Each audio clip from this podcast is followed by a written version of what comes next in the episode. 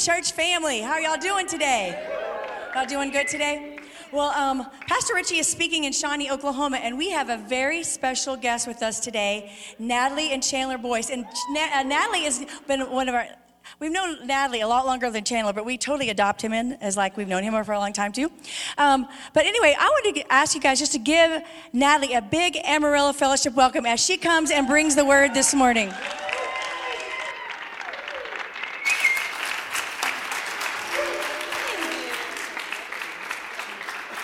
Thank you. Ooh, good morning. Man, how good was worship this morning? That new song. So good. Same God. It was wonderful. You guys are blessed with, I hope you know this, and I feel like I've said this every time I've been, been here, but I hope that you know how blessed you are with what you have as a church. You are so, so blessed. Yeah, let's do, let's give a bigger hand than that, for sure. Pastors Pam and Richie are just, they are the real deal. They are, um, they are, we are thankful for you. We love you guys, and we love your family. And um, they're just true pastors. And the church you guys every time i come I, I, forget how good the worship is. I do. I forget how good the worship is. It's so good here. It's beautiful. I was like trying not to bawl and mess up all my makeup before i come come up on stage but Man, what a great sense of God's presence. Well, I'm excited to be here today. My name is Natalie. If we have not met, I've been here a couple times, and every time it's been a blast to come and visit with you all. And um, we've had a lot of life change in the last couple years, obviously, over um, all of the world has shifted and changed since 2020. But for our family, my little family personally, we moved from Oklahoma to the great state of Texas officially.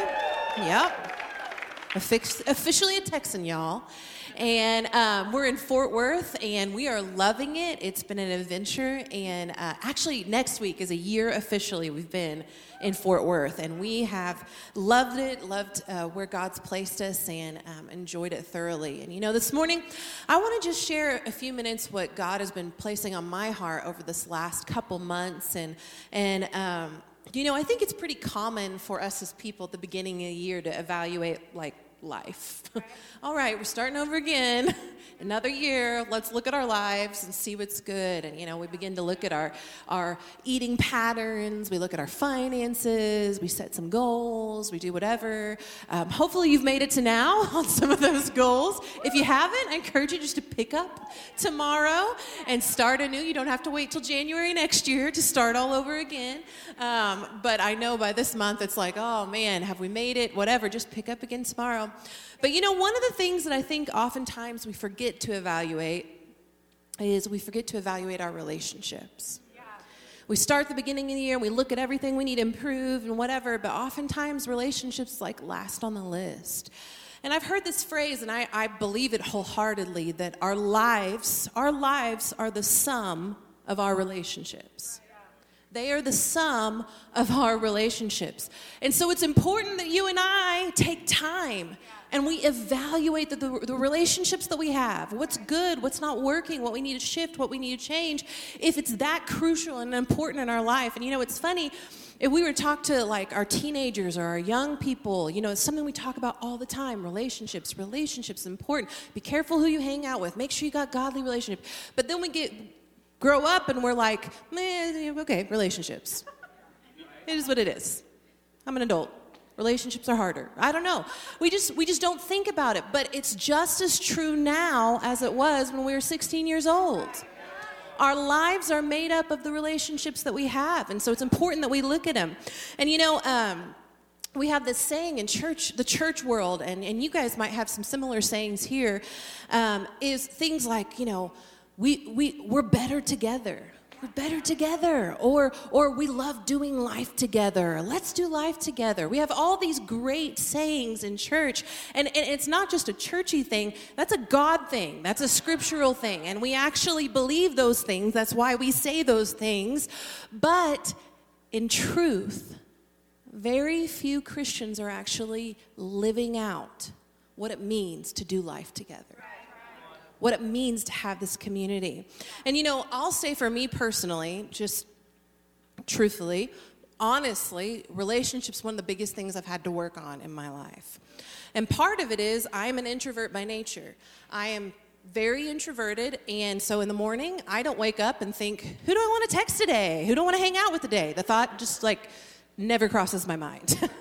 and, and so I, I have to be intentional with relationships and work really, really hard at them because what ends up happening to us introverts is we're like fine and dandy at our house, reading a book, all cozied up, you know, not going anywhere, not talking to anybody.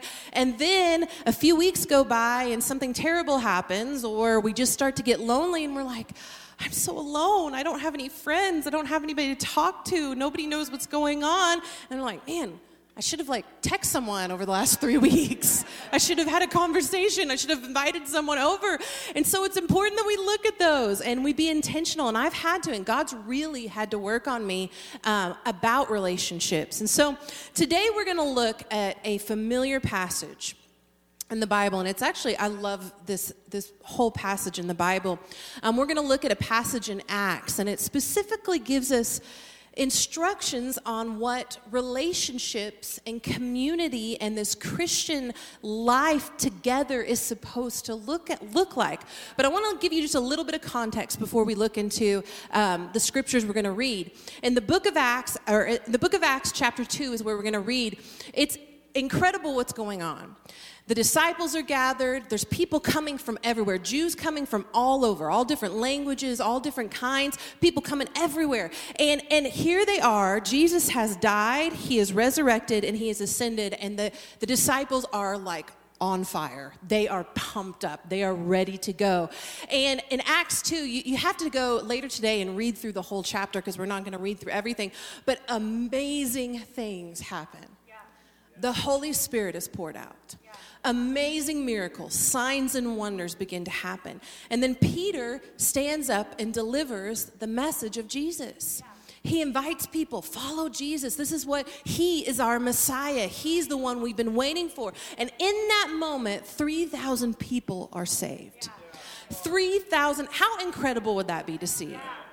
3,000 people are saved and baptized, and they begin to follow Jesus. And then they start what we refer to as the beginning of the New Testament church. They start this life together. And here's where I want to pick up and look Acts 2, starting at verse 42. It says, And they devoted themselves to the apostles' teaching. If you, you have your Bible, you can highlight that or underline and the fellowship, underline that, to the breaking of bread, underline that, and the prayers, and you can underline that. And all came upon every soul, and many wonders and signs were being done through the apostles. And all who believed were together and had all things in common. Underline that. And they were selling their possessions and belongings and distributing the proceeds to all as any had need. And day by day, attending the temple together and breaking bread in their homes, they received their food with glad and generous hearts, praising God and having favor with all the people. And the Lord added to their number day by day those who were being saved. I love this. Lots of amazing things are happening right here at the beginning of the New Testament church. But there's four things that I see very clearly for us that we should be doing because they devoted themselves to it. One, the apostles' teaching. Two, fellowship. Three, the breaking of bread. And four, to prayer. They devoted themselves to those things. But this morning, I want to just focus on two of those. I want us to look at fellowship and breaking of bread. Let's pray before we dive in. Lord, I thank you this morning that you are so good and so present here today. Already such a strong sense of your presence. And God, I thank you that you you speak to us this morning. You speak to our hearts. You know exactly where we are, exactly what we're facing and going through. And, and more important than any word I have to say, Holy Spirit, is what you want to speak, what you want to say to each person individually. And I pray you meet them right where they are in the mighty name of Jesus. Amen and amen. I have this belief this strong belief, and, and I don't know if it's theologically correct or not. You can take it up with Pastor Pam and Richie later, if not. But I believe that there will be food in heaven.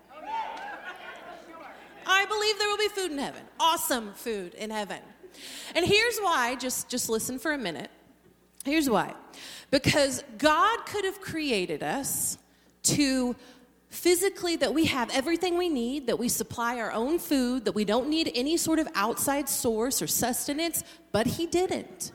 Or he could have made food tasteless and odorless and that we just use it for sustenance and we pop a pill or go to a tree and there's the tree of the nutrients you need and you just grab it and pop it in. Doesn't taste like anything, doesn't smell anything. But he didn't. he made food awesome. He made it beautiful and aromatic and colorful and delicious and comforting. I believe there's going to be food in heaven and it's going to be better food than what we had have had here on earth. And then on top of this, you look at the Bible, and food is such a key part of the Bible.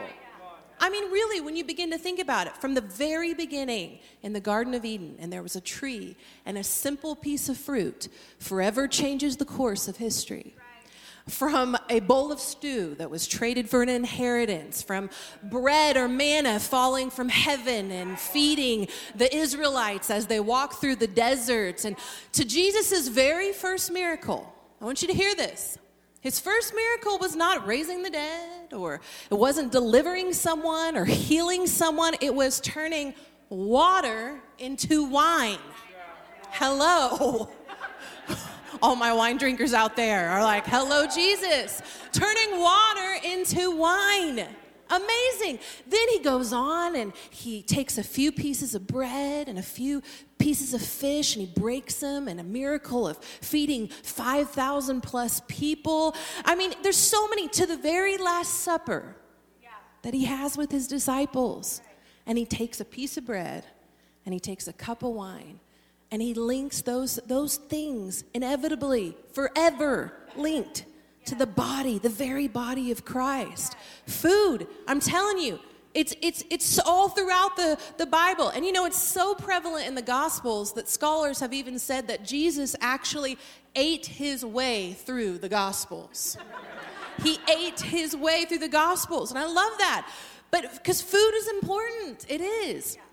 You think about even in our own culture how important food is. Food is the expression of care. When we don't know what to do or what to say, someone's facing something that we don't know how to comfort them, we show up with a casserole. We say, We love you. I don't know how to help, but I can feed you when people are celebrating and partying at weddings and at funerals and at gatherings, at holidays, and all these things, we, we build our family around food and we, we celebrate around food. We fall in love around food. Food is important. It is.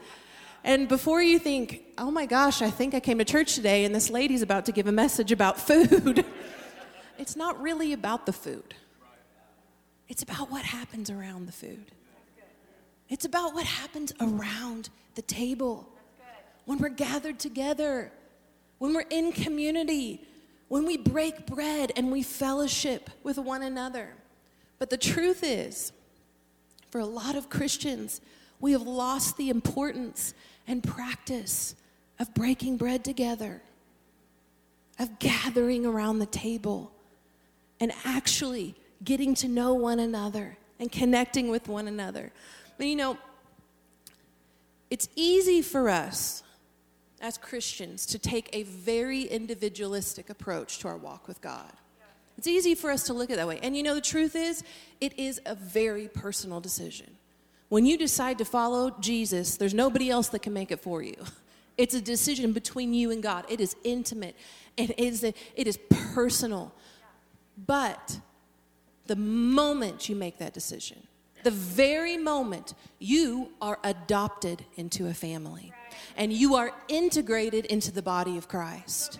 You are a part of something, this Christian community, the moment you make that decision. And you know, I, I think it's a foreign concept to most of us today.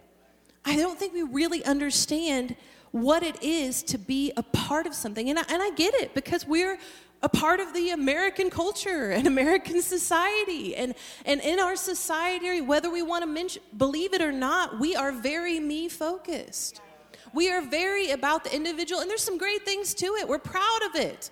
We're proud that, you know, I made my way and I, I built myself up. I'm self made, self taught, self promoted, self whatever it is. I mean, we, we've done it all. It's my family, it's, my, it's my, my success, it's my truth, it's about me. I mean, this is, this is where we are in a culture, but that's not how the Christians of the Bible were.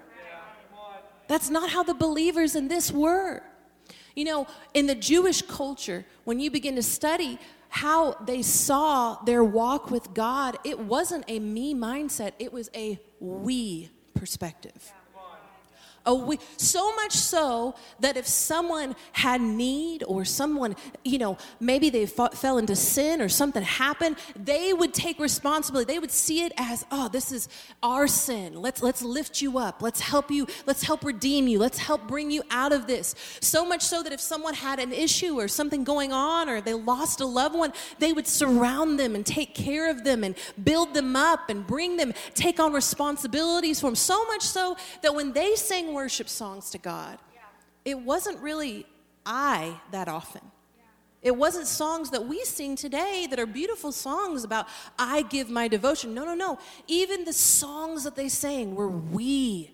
We are worshiping together with one voice, with one unity. We, we are together in this. They had this mindset of we.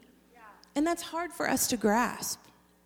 And so in our churches, and I would venture to say, even here in an awesome church like Amarillo Fellowship, yes, in our churches today, there are a lot of people trying to do Christian life alone.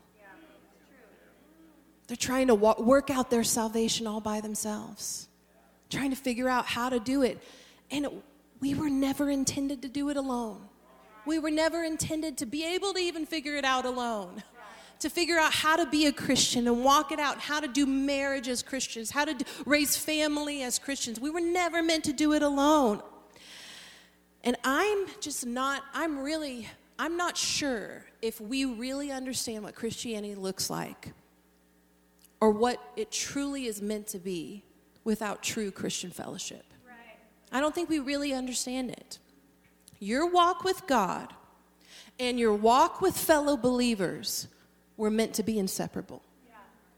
They were meant to work out together, to be inseparable. And so I want to talk about those two things this morning fellowship and breaking of bread. So, one, we're going to talk about fellowship. So, what exactly is fellowship? You all should know what fellowship is. It's in the name of your church. You should know what it is. But honestly, I feel like there are a lot of people that don't really know what that is. They don't understand. It's, oh, yeah, that's a church term, fellowship, or oh, yeah, that's, you know, whatever it is, but it is a powerful, powerful thing. It really is. And you know, I remember in the day, now it's not as often, but I remember years ago when I was young, fellowship was used all the time in conversation. Oh, let's go here and we'll have some fellowship together. That's not really heard as often. They're like, fellowship, what's fellowship? Yes, let's fellowship together. Let's sit down. So much so that we had fellowship halls. We had places that we went to fellowship together. So, church, when it was over, it was not over. It was the beginning. The potluck came out, the casseroles came out, and we went to the fellowship hall, which for whatever reason was often a gymnasium and I don't know why. And we broke bread and we would eat together and we'd hang out together, all these things. Fellowship was a big part of our culture and we've, we've kind of lost some of that. So, what is fellowship? Fellowship, I looked up some of the definitions and I love it. Fellowship, it means companionship, a community of people who share the same interests, feelings, and passions. Communion, a group of people or organization that has the same purpose, a brotherhood, a partnership. And you know, in the in the Bible, there's actually a specific word used in Greek that that tries to that we've t- coined as fellowship that tries to really explain what fellowship was and what it looks like for these this group of believers. And it was the word koinonia. Koinonia. And I want to read a little bit of what this is. It depicts an interactive relationship between God and believers who are sharing new life through Christ. The Greek word captures the entirety of this relationship It involves active participation. I love that. You're not just a part of it by default. Active participation in Christian community, sharing in spiritual blessings, and giving material blessings.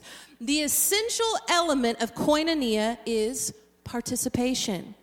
Christ is what connects us. Christ is what connects us. And I love this thought. And in this in this passage in Acts, it goes so far to say that they had all things in common. How is that even possible? How is it possible that they have all things in common? They spoke different languages. They came from different cities. They came from different upbringings. They had different backgrounds. They were different ages. How is it possible that they have all things in common? Because when you have Jesus, you have everything in common. When you have Jesus, you have everything in common. I want you to really think about this. You know, um, before the, the lockdown down happened in 2020, uh, my husband and I, I feel bad, I did not introduce him, but you kind of did. That's Chandler. He's my husband. I love him. Um, um, but before the, the lockdown happened in 2020, like right before, we went on a trip to Washington, D.C. We got this opportunity to go on a ministry trip with a lot of other ministers, and, and, um, and it was awesome. It was really an amazing trip. But my favorite part of the whole trip is we got to go see the Museum of the Bible. And if you ever go to Washington, D.C., you have to go to the Museum of the Bible. It is amazing. It really is. And um, we, we walked all through it. We're with this group of, of, of other ministers and all this stuff. And we walk into this room, and it's just this beautiful little room. And the whole room is covered in Bibles Bibles of all different languages, all different dialects, hundreds of Bibles. And then within the room, there are little lit up areas that are translations that they're still wanting to write the Bible in, lit up areas of translations that are still needed. And I am standing in there seeing these hundreds of Bibles looking, looking around, and honestly just found myself in awe. Like, people from all these different countries and all these different places living completely different life than I do follow the same God I do. Yeah. How amazing is that? Yeah. And you know, I'm standing there kind of having this moment, and as I am, this family walks in. And they're speaking a different language, look completely different than I do. And the dad is standing there looking around and kind of having, I can tell he's feeling the same things I am. And we, we look and catch eyes with one another. And he just says, Isn't this amazing? And I said, Yes, this is. And we have this like moment of connection just in this one moment that we're both witnessing and just in awe of the how amazing God is and the message of Jesus. Yeah. And you know, I had this thought while I'm standing here listening to him speak in a different language with his family. We are completely different. We probably have very little in common, but yet we have Jesus in common. And so, this stranger standing next to me, I have more in common with this man than I do some of my neighbors. I have more in common with this man than I do even some of my family. Because we have the most important thing in common, and that is Jesus. When we have Jesus, we have all things in common. We have all things in common. And you know, there are Christians sitting in this room today thinking, oh, I'm here at church, but man, I'm just looking around. There's nobody that I have anything in common with. They don't know me, and I don't, you know, I have, I've lived a very different life than most of these people. They're, I'm very different than them, whatever it is. And you might be thinking that. And I mean, we've all bought into that lie at different times, that thought. But let me tell you, it is a lie of the enemy. It is not the truth. Because when you have Jesus in common, you have everything you need in common. And there may be, you may be a 20 year old girl and there's a 70 year old grandma sitting in front of you. And let me tell you, that relationship could be the best relationship that you have. And it would probably be better than any other 20 year old relationship that you would have. And she'd have more to give you. But you have Jesus. So you have everything in common that you need. You have all things in common when you have Jesus. But you know what, honestly, and a, a, th- a, reason I think we've lost this thought and this power, and then you have people hopping around trying to find their people in churches. And, and I'm not opposed to finding people that are in the same, um, do it. Find a group that connects with you, find a, uh, people that are in the same walk of life. There's power to it. But but I think we've lost a little bit of the importance of Jesus being the main factor that ties us because the truth is, a lot of people, Christians today, just don't really talk about Jesus very often. We don't feel comfortable. We don't feel comfortable talking about Jesus. We don't feel comfortable stopping and just saying, Can I pray with you? Man, you're telling me all these things you're going through. Let's pray about it. We, when is the last time? I just want to challenge you. When is the last time that you've asked someone, Tell me about your like story, your Jesus story. What's your testimony? When's the last time you asked someone, what is God talking to you about? What are you reading in the Word? This is what it is to be a part. We should feel safe and comfortable to have those conversations. To ha- talk to someone and say, I don't understand this. Why is this? I don't understand this scripture. Why is this in the Bible? Can you help me figure this out? I don't know either. Let's look it up. Let's figure it out. Let's read some books about it. Let's grow together. You know what? Let's work out our salvation together. This is what it is to be a part of a community of believers. That is what fellowship is. It's special. Nobody, there is no other person but the body of Christ, Christians, that understand truly what fellowship is. And we get the privilege to be connected through Jesus. God has created us to walk deeply connected with Him, but He has created us to walk deeply connected with one another. So much so that throughout the Bible, and I love this, in the New Testament multiple times, it actually calls us the body of Christ and gives us the example of a physical body. I want to read this in 1 Corinthians because I love this. 1 Corinthians 12 12 through 13 in the Message Bible, you can easily enough see how this kind of thing works by looking no further than your own body. Your body has many parts, limbs, organs, cells, but no matter how many parts you can name, you're still one body. It's exactly the same with Christ. By means of his one spirit, we all said goodbye to our partial piecemeal lives. We each used to independently call our own shots, but then we say that, but then we entered into a large and integrated life in which He has the final say in everything. This is what we proclaimed in word and action when we were baptized. Each of us is now a part of his resurrection body, refreshed, sustained at one fountain, his spirit, where all where we all come to drink. The old labels we were once used, we once used to identify ourselves, labels like Jew or Greek, slave or free. They're no longer useful. We need something larger, more comprehensive. Church, what label are you holding on to that is more meaningful to you than the label of believer? What are you holding on to that is more important and more meaningful to you to try to build community around that and shape your identity around that then believer. Because we are no longer those things. We no, no longer can say, oh, I'm this, I'm, uh, I, th- my success is what labels me. My background is what labels me. My, my, my, what, where I live, the side of town that I live in, the school that I go to, the, the male or female, whatever it is, we are not labeled by those. Our first label is Christian. Our first label is believer, and that's what we identify with. Number two, the breaking of bread. We talked about fellowship, and I want to talk about the breaking of bread just for a minute. It says they devoted themselves to the breaking of bread. And later it goes on to say they went house to house breaking bread. I love this thought.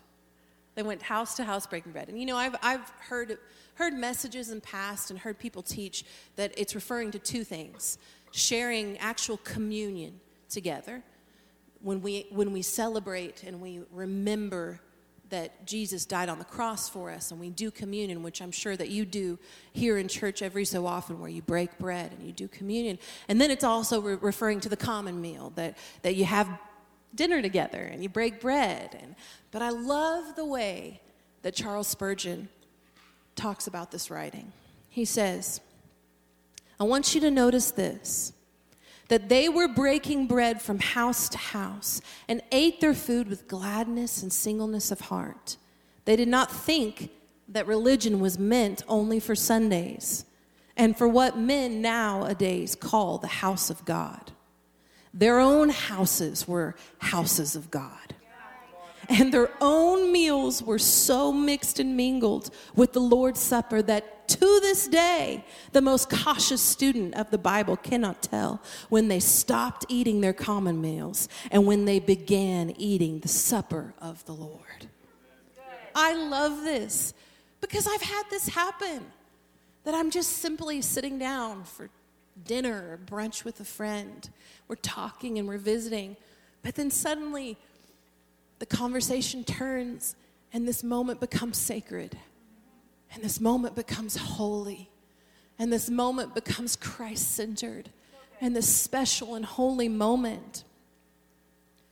You know, I've been a Christian for a long time. I've been raised in church my whole life. I can't remember, I mean, it's hard for me to even remember weekends without church. Grew up in church, pastor's kid, whole time, you know, every week, church, you know, you think you, you'd get sick of it, but I still love it. and, you know, when I think back at church, I've had the privilege of sitting in so many awesome worship services and so many incredible messages, powerful messages. But you know the thing that I remember the most and that my heart clings to the most, even from when I was really young, or just sitting down, hanging out with fellow believers, eating dinner together, talking, visiting, talking about Jesus, talking about the message. Those, to me, are the most impactful moments that I've had in my Christian walk of decades. And you know, my parents, they had three small children, all back to back two, two years apart and then 11 months apart. So back to back, you know, no wonder my mom's still recovering. um, and they started a church. And you know the things I remember when I'm a kid? I don't I don't remember I remember loving church, I remember loving children's church, I remember loving things, but my favorite memories were after church We'd get done with a couple services, and my parents would invite three to five other couples, and we would, and each of these three to five couples had between three and five kids. And we would often go to Pizza Hut or Golden Corral, if you have Golden Corral around here, or somewhere that it was very buffet style and easy, and we would just go take over the place and destroy it. I feel terrible now later on in life, but it is what it is. And we'd hang out for, you know, an hour and a half, two hours, kids crawling under the tables. I just remember this. I loved it. I looked forward to it every Sunday. This sense of like, this is my my people, my family. I felt like I belonged because of those moments. Then, you know, years later, when I was a teenager and a young adult, every Sunday night after church, never fails. There'd be like between 20 and 30 of us. Go Chili's, take over. Go to IHOP, take over.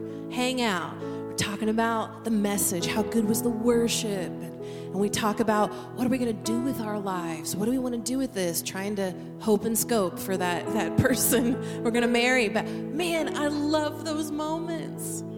Just hanging out with those friends, talking about Jesus. You know, across the table, across the table from my youth leader when I was in youth was when I finally opened up and started talking about a toxic relationship that I was in. And they helped me begin to get free from this relationship. across the table over coffee in a Starbucks. That's when I had the thought I think this man might be the person I'm supposed to marry. talking about Jesus, talking about our futures. I just remember having a moment like, I think this man could be the one.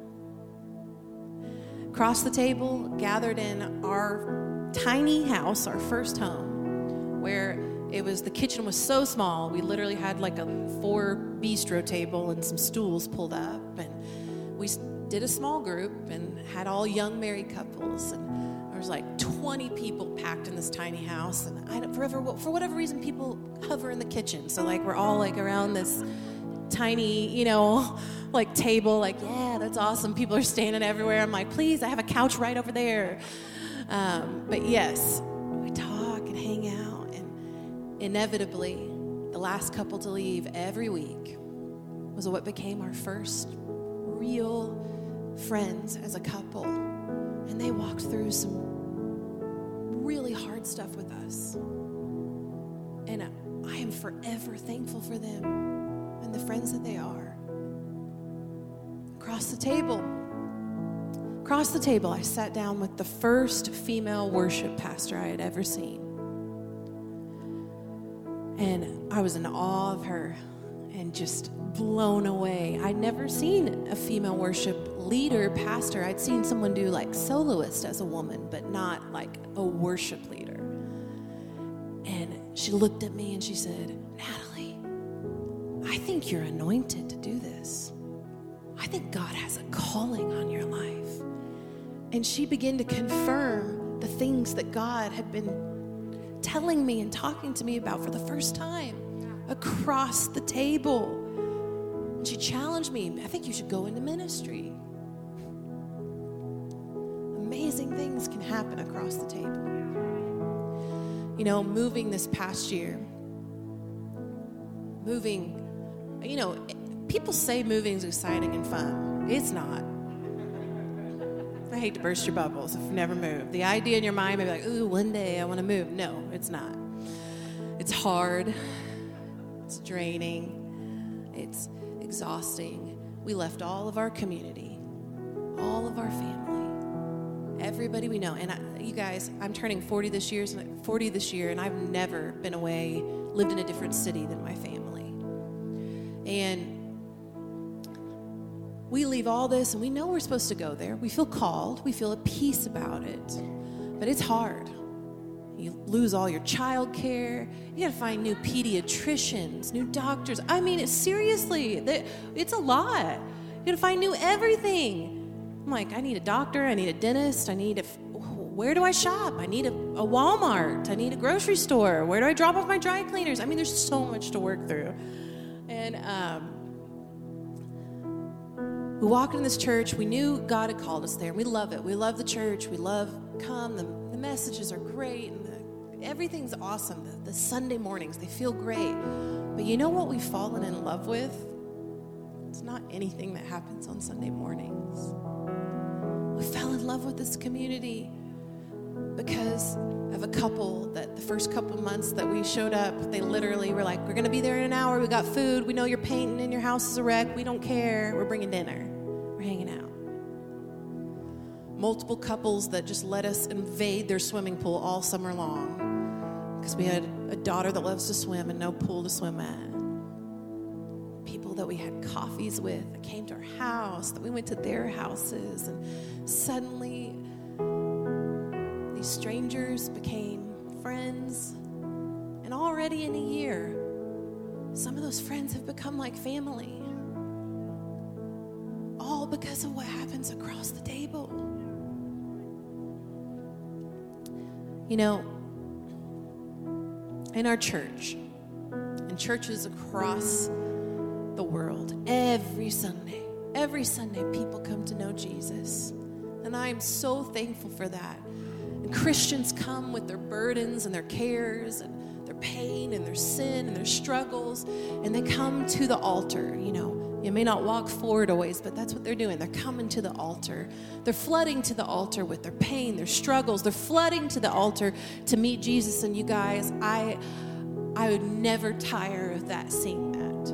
It's beautiful, and I'm I feel so privileged that I get to witness that. But the truth is, we need a revival of people coming to the table of God. We need a revival of Christians saying, Why don't you come to my house after church? Why don't we go to dinner together today? Why don't we do this together? How about we grab coffee this week? We need a revival of people coming to the table of God and breaking bread and fellowshipping because that's what Christianity is. And you know, if we as preachers are being honest, we're, if we're being totally transparent, we know this that sermons, they're awesome. And we pray every week that you come and you get challenged and you get changed. But the truth is, sermons don't really bring the true lasting change all the time. You know what does? Conversation does. Sermons, they spark the change. Conversations, they create the change. So I want to encourage you this morning. Maybe you're brand new, or maybe you've been here for a long, long time. I want to encourage you. Step out. Join a group, or whatever you guys call it here. Join a small group. Step out and just make a commitment. Every Sunday, I'm going to ask someone to go to lunch. See who does. I'm going to find someone. Hmm, I like her hair. Hey, you with the hair, you want to grab lunch?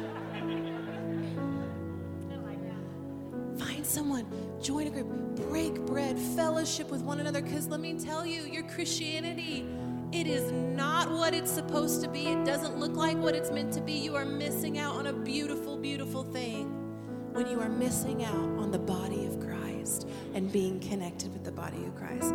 That is what being a part of the family of God is. Amen. Let's pray together.